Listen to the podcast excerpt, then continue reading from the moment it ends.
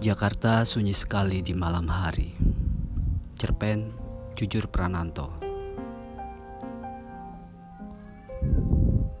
Jam besar di atas peron stasiun Tanah Abang menunjukkan pukul 2 kurang 8 menit. Kereta api luar biasa jurusan Kuto Arjo sudah setengah jam lebih berangkat lagi ke arah selatan, diserbu oleh sisa-sisa penumpang yang terpaksa bertahan menanti hingga dini hari untuk mudik di hari ketiga lebaran meninggalkan sampah koran alas tidur, robekan kertas bungkus nasi, plastik minuman, sengatan bau pesing, dan aroma anyir sisa muntahan. Setelah itu, segalanya menjadi sunyi. Tak kedengaran lagi lengkingan peluit kondektur, deru lokomotif, maupun tangis bayi kehausan kecuali sayup-sayup alunan dangdut yang terpancar dari radio kaset murahan dari kejauhan sana.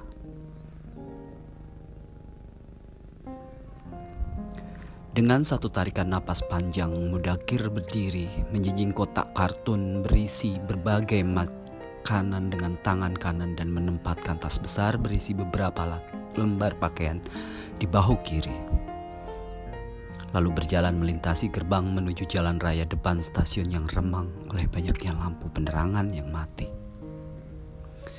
Namun tak ada satupun kendaraan yang melintas. Orang-orang yang biasa berlalu lalang seperti begitu saja menghilang tanpa bekas. Beberapa kendaraan roda tiga memangkal di depan bengkel tambal ban tanpa ada yang menjaga. Sementara empat truk besar parkir malang melintang di sisi dinding sebelah utara dengan sebagian awak yang tertidur lelap di dalam kabin. Maka Mudakir pun terpaksa sendirian berjalan kaki menuju rumah Wanti yang terletak di sebuah gang di ujung jalan stasiun ini. Matanya yang sudah berlapis katarak tebal dipaksanya terbuka lebar untuk menghindarkan diri dari kerikil-kerikil tajam dan bebatuan licin di permukaan jalan yang dilaluinya. Sudah seberapa besar cucuku sekarang? Pikirnya dalam hati. Terakhir kali bertemu empat tahun yang lalu, kalau tak salah Bayu berumur tiga tahun. Waktu itu untuk pertama kali pula Hasmanan, suami Wanti, berkunjung di rumah di Magelang setelah sebelum-sebelumnya selalu mudik ke Bukit Tinggi saat lebaran. Namun tahun berikutnya dan berikutnya lagi, mereka tidak pernah lagi muncul. Bukan karena Hasmanan mengajak Wanti berhalal bihalal di kota kelahirannya, melainkan menurut pengakuan Wanti lewat suratnya yang terakhir. Kondisi tidak memungkinkan kami melakukan perjalanan keluar kota bersama-sama tanpa menjelaskan lebih lanjut pengertian kondisi yang disebutkannya. Meski tahu hidup zaman sekarang serba susah, Mudakir tidak yakin benar anak dan menantunya menjadi sedemikian miskin sampai tak mampu mengongkosi perjalanan pulang kampung. Tetapi ia juga tak mau membahas hal ini dengan Wanti lewat surat balasan yang ditulisnya demi menjaga perasaan anak perempuannya ini. Ia tidak ingin Wanti menjadi semakin bersedih atau merasa bersalah pada diri sendiri kalau ternyata kondisi yang dia maksud memang kondisi ekonomi. Begitulah. Setelah dua kali lebaran, Wanti sama sekali tak berkabar. Mudakir sangat ingin mengetahui secara persis nasib anak bungsunya ini dan memutuskan untuk sendirian ke Jakarta tanpa pemberitahuan sebelumnya. Khawatir, Wanti justru menutup-nutupi kekurangannya kalau sudah tahu ayahnya sudah datang.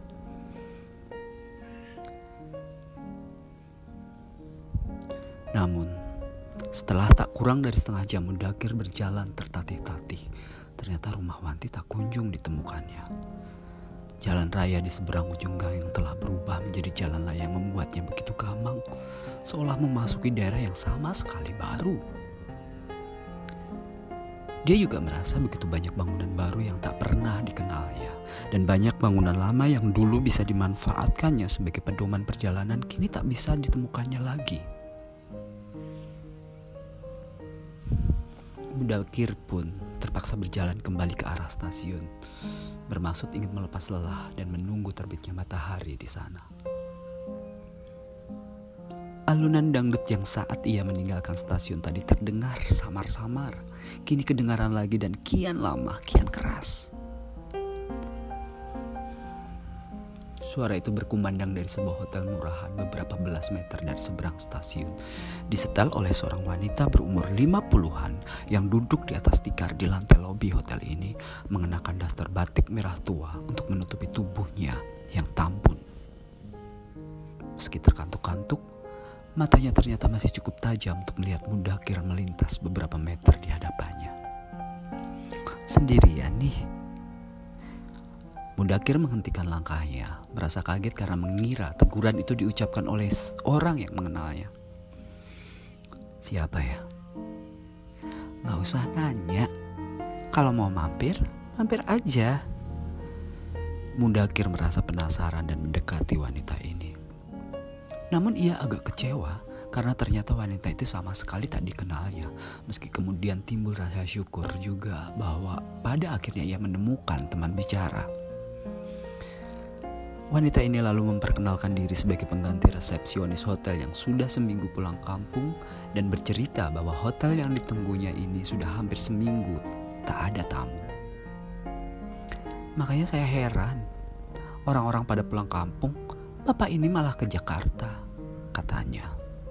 Setelah Mundakir menceritakan tujuannya ke Jakarta, wanita ini menawarkan fasilitas penginapan di hotel yang dijaganya. Mudakir mengaku tak punya cukup uang untuk membayar kamar. Namun wanita ini terus merayu dan mendesak sampai akhirnya Mudakir menjawab iya. Sebab ia memang merasa terlalu letih dan ingin berbaring di tempat yang layak. Tempat yang layak ialah sebuah kamar hotel ukuran 3 kali 3 meter dengan penerangan lampu pijar 5 watt berdinding warna coklat muda. Dinding yang remang-remang tampak kusam oleh coretan, coretan tulisan dan gambar yang hampir semuanya bicara tentang petualangan seks dan cinta. Desahmu di antara derit ranjang takkan pernah aku lupa. Di sini pertama kali benih bersemi. Berikut belasan bela, berikut belasan ilustrasi pasangan pria wanita bersenggama dengan berbagai cara. Mundakir cuma bisa menghela nafas, lalu duduk di tepi ranjang, berlapis kasur tipis yang sangat lembab serta penuh noda berbentuk peta kepulauan. Beberapa saat kemudian si wanita tambun masuk untuk memasang spray berwarna putih kecoklatan dan Mundakir menyingkir dengan pergi ke toilet bermaksud buang air. Namun begitu masuk ke dalam, langkah Mundakir langsung tertahan. Pompa airnya belum saya nyalakan. Kata wanita itu tanpa ditanya, seolah ingin lebih dulu memberi penjelasan sebelumnya mempertanyakan bak air yang kering kerontang. Mudakir lalu membuka sepotong triplex yang menutupi lubang WC. Dan tampaknya betapa lubang WC itu sama sekali tersumbat gumpalan kotoran, kotoran manusia yang sebagian sudah mulai mengering. Mudakir buru-buru menutupnya lagi untuk segera kembali ke kamar.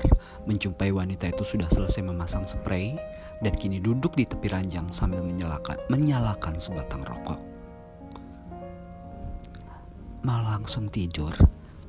Apa mau dipijat dulu? Pijatan perempuan tua ini sebenarnya terlalu lembut. Tetapi Mudakir memilih diam dan mencoba menikmatinya. Memang sebelum kemarin Bapak tidak kirim surat atau menelep, menelepon ke putrinya supaya bisa menjemput Bapak di stasiun. Buat apa apakah menelepon segala? Seperti orang penting saja. Lebih baik seperti orang penting daripada seperti orang terlantar. Tidak apa-apalah semalam jadi orang terlantar. Besok pagi kalau hari sudah terang pasti saya bisa menemukan rumah anak bungsu saya itu. Memangnya anaknya semuanya berapa pak? Empat. Yang sulung sama yang nomor dua kerja di luar negeri. Wah, hebat ya. Yang sulung kerja di kapal, yang nomor dua kerja di pabrik mobil di Korea. Yang ketiga mengikuti jejak bapaknya jadi pegawai negeri. Enak ya jadi pegawai negeri. Sudah tua nggak perlu kerja seperti saya. Tinggal tunggu uang pensiun tiap bulan bersama istri di rumah. Istri sudah meninggal. Oh, kalau yang bungsu, bungsu ini kerja di mana? Di rumah saja. Suaminya punya restoran di daerah Roxy. Saya sebenarnya merasa sayang anak saya itu akhirnya cuma tinggal di rumah saja selepas nikah. Di SMA dulu dia termasuk bintang kelas. Otaknya encer, mana cantik lagi. Di antara kakak-kakaknya, cuma dia yang kuliah sampai sarjana muda. Maaf, tangannya mau dipijit nggak? Tidak usah. Kepalanya? Tidak usah. Lalu sekarang mau apa lagi? Mau tidur? Saya ngantuk sekali. Kalau gitu buat kamarnya tolong dibayar sekarang ya. Oh, Mudakir buru-buru mengambil dompet dari kopernya. Berapa? 40. Loh, saya baca di loket tadi semalam 25. Malam lebaran, Pak. Harganya pasti lain. Mudakir merasa tak enak. Hati-hati sekali diambilnya empat lembar puluhan ribu seperti takut ada lembaran lain yang ikut terbawa di luar perhitungannya. Setelah dihitung ulang tiga kali, uang itu diserahkannya ke wanita ini. Lah buat saya mana? Katanya 40. 40 itu buat hotelnya pak. Masa saya sudah capek-capek mijit kan dapat apa-apa. Kali ini Mudakir mulai panik. Berapa? Terserah bapak. Asal patah saja. Beberapa saat Mudakir terpaku diam. Tangannya yang memegang dompet gemetar di luar sadar. Sampai akhirnya ia hati-hati mencabut selembar lima ribuan dan diserahkannya pada wanita ini. Maaf ya, saya cuma bisa ngasih segini. Malam lebaran, Pak. Jangan pelit-pelit sama orang miskin seperti saya. Kalau lebih dari ini, buat beli karcis pulang nanti bakalan kurang.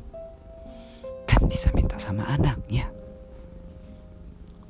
Kalau begitu nanti saja, kalau sudah ketemu anak saya, saya mampir lagi buat bayar kekurangannya. Gak bagus loh lebaran punya utang. Sudah, buat saya 20 saja sini.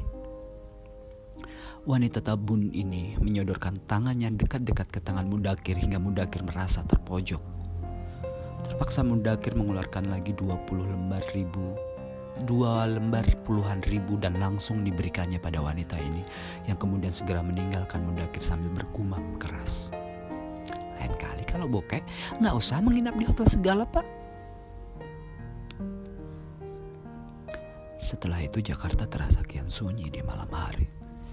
Namun keramaian yang amat riuh dalam pikiran Mudakir membuat lelaki tua ini bertambah lelah sekaligus kehilangan kantuknya dan baru ter dan baru jatuh tertidur setelah langit di ufuk timur memerah.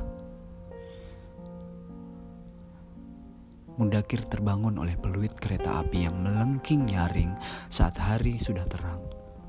Ia bangkit berdiri dan hendak mandi. Tetapi menyumpai bak air masih kering keron. Ia lalu membenahi barang-barang bawaannya termasuk mengambil dompetnya yang terjatuh di lantai dan secara sambil lalu meneliti isinya. Masya Allah. Sisa uang yang tinggal 40 ribu di dalamnya raib pula. Mudakir buru-buru ke lobi. Namun wanita tambun itu sudah menghilang entah ke mana. Akhirnya dengan segala kepasrahan, ia memutuskan segera meninggalkan hotel untuk mencari rumah Wanti yang semalam gagal ditemukannya.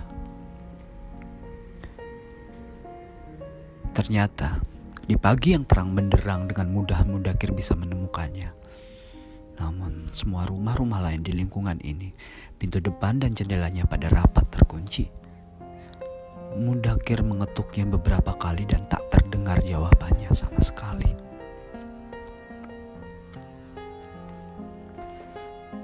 Mudakir berjalan ke sana kemari mencari-cari orang yang bisa ditanyai. Tapi tak ada satupun dia temui. Mungkin masih pada tidur pikirnya menghibur diri. Atau jangan-jangan semua pada pulang kampung. Akhirnya ia kembali ke rumah Wanti, duduk di tangga luar hanya bisa menanti. Mudah-mudahan Hasmanan tidak mudik ke Bukit Tinggi. Begitu ia berharap dalam hati.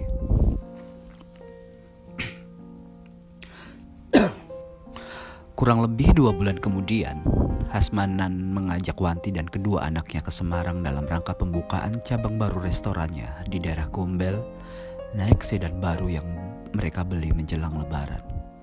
Selesai acara di sana Hasmanan bertanya pada istrinya. Kita mampir ke Magelang apa tidak?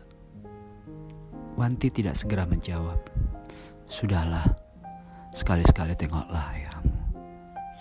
Soal ada perempuan di rumah itu jangan terlalu kamu hiraukan. Kalau dia memang pacar bapak, biarkan saja. Apa salah bapak mempersiapkan diri untuk menikah lagi? menikah lagi setelah bertahun-tahun membuat ibu menderita.